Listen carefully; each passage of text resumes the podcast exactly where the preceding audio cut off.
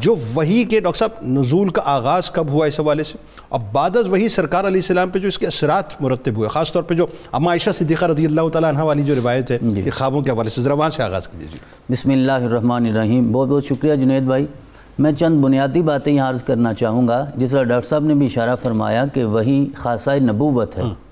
وہ خاصہ نبوت اس لیے ہے کہ اللہ رب العزت نے جب انسانیت سے کلام کرنا ہوتا ہے تو یہ میرے رب کی شان نہیں ہے کہ وہ ہمارے ساتھ براہ راست کلام کرے۔ ہائے اب درمیان میں کوئی واسطہ اور وسیلہ چاہیے تھا جس کو پورا سورہ توحید سورہ اخلاص میں اللہ رب العزت نے بیان کر دیا۔ ہاں۔ اب وہ ہے سورہ توحید۔ خالص توحید کو بیان کر رہی ہے۔ لیکن لفظ کل سے آغاز کروا کے زمانے کو بتا دیا کہ میری یعنی رب کی سنت یہ ہے کہ میں بغیر واسطے کی تمہارے ساتھ کلام نہیں ہاں، کرتا تو صحیح تمہاری جرت کیا ہے کہ بغیر واسطے کی میرے ساتھ کلام کرو؟ اچھا قطع کلام کی معذرت اس سے ہمیں ہماری اوقات بھی بتائی بالکل۔ اپنی اوقات میں رہنا۔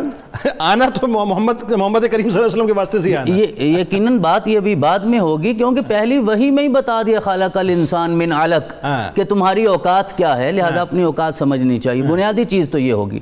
اور وہی کی جو تین بنیادی اقسام ہمارے سامنے قرآن کی روشنی میں آتی ہیں وہ یہ ہے کہ ایک تو وہی وہ ہے جو اللہ کا کلام ہے جو وہ براہ راست کرتا ہے بغیر کسی واسطے کے کرتا ہے۔ جس میں کوئی فرشتہ موجود نہیں ہوتا۔ ٹھیک ہے۔ جس طرح حضرت موسیٰ کے ساتھ بھی ہوا کوہ طور پہ وکلم اللہ موسیٰ تکلیمہ ٹھیک۔ اور معراج کی رات تو پھر جو کلام ہوا فاوحا الی عبدہ ما اوحا اور۔ مقام کعبہ کا حسین او ادنا کی جو بات ہے۔ اس کا تو اندازہ ہم کر ہی نہیں سکتے اور۔ قرآن کی منشا ہی نہیں کہ تم جان سکو کہ اللہ نے تمہارے رسول کے ساتھ کیا کلام کیا۔ اور میرے آقا نے بھی ساری زندگی اسے۔ بتایا نہیں ہے اور دوسری وہی کی صورت ہے جسے ہم کہتے ہیں وہی ملکی جس میں ملک یعنی کوئی فرشتہ حضرت جبریل علیہ السلام وہی لے کے آتے ہے۔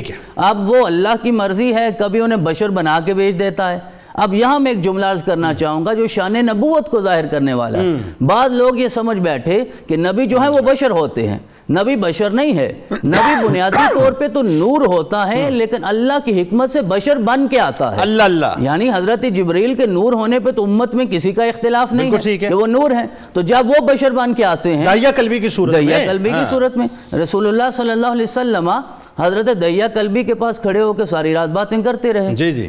کسی صحابی نے عرض کیا کہ آپ اتنی دیر دہیا قلبی سے کیوں کلام کرتے رہے تو آپ نے ارشاد فرمایا دہیا نہیں تھے وہ دہیا کی صورت میں جبریل تھے میں ان سے کلام کر رہا کی تھا میں اور اسی طرح۔ حضرت۔ مریم کے پاس جب اللہ نے جبریل کو بھیجا تو قرآن کہتا ہے فتمثل لها بشرا سویا اللہ۔ نے اسے پورا ایسے بشر بنا کے بھیجا کہ عیسیٰ کی ماں مریم بھی انہیں پہچان ہی نہ سکی تو۔ پھر پوچھا آپ کا تعارف کیا ہے تو یہ جملہ بہت اہم ہے جس کو سورہ مریم میں اللہ رب العزت نے واضح کیا جملہ یہ ہے تعارف کرواتے ہوئے کہتے ہیں انما انا رسول ربک اللہ۔ کہ میں تمہارے رب کا رسول ہوں اللہ۔ تو جو رب کا رسول ہوتا ہے وہ بنیادی طور پہ نور ہوتا ہے ہماری ہدایت کے لیے بشر بن کے آتا ہے اللہ اکبر۔ تو اسی لیے میرے آقا صلی اللہ علیہ وسلم کی یہ شان بھی ہمیں واضح ہوتی ہے اچھا ابھی بتائیے ذرا نزول کا آغاز جی۔ کیسے ہوا کیا ہوا جو ایک خواب کی صورت میں ذرا وہ جی ہاں، وہ خواب کی صورت میں پہلے چھ ماہ وہ سلسلہ چلتا رہا پھر اللہ کی حکمت سے میرے رسول صلی اللہ علیہ وسلم کے دل میں یہ بات ڈال دی گئی کہ آپ اعتکاف کی صورت میں گوشہ نشینی کی صورت میں خلوت گزین ہو گئے جا کر غار ہرا میں۔ اللہ۔ اور وہاں ایک عرصہ آپ صلی اللہ علیہ وسلم عبادت اور تہنس کی کیفیت میں رہے۔ یہ تہنس کا لفظ جو ہے اس روایت میں اس کی وضاحت ذرا کیجیے لوگوں جی کی تہنس سے مراد تعبد کے معنی میں اسے بیان کیا گیا ہے۔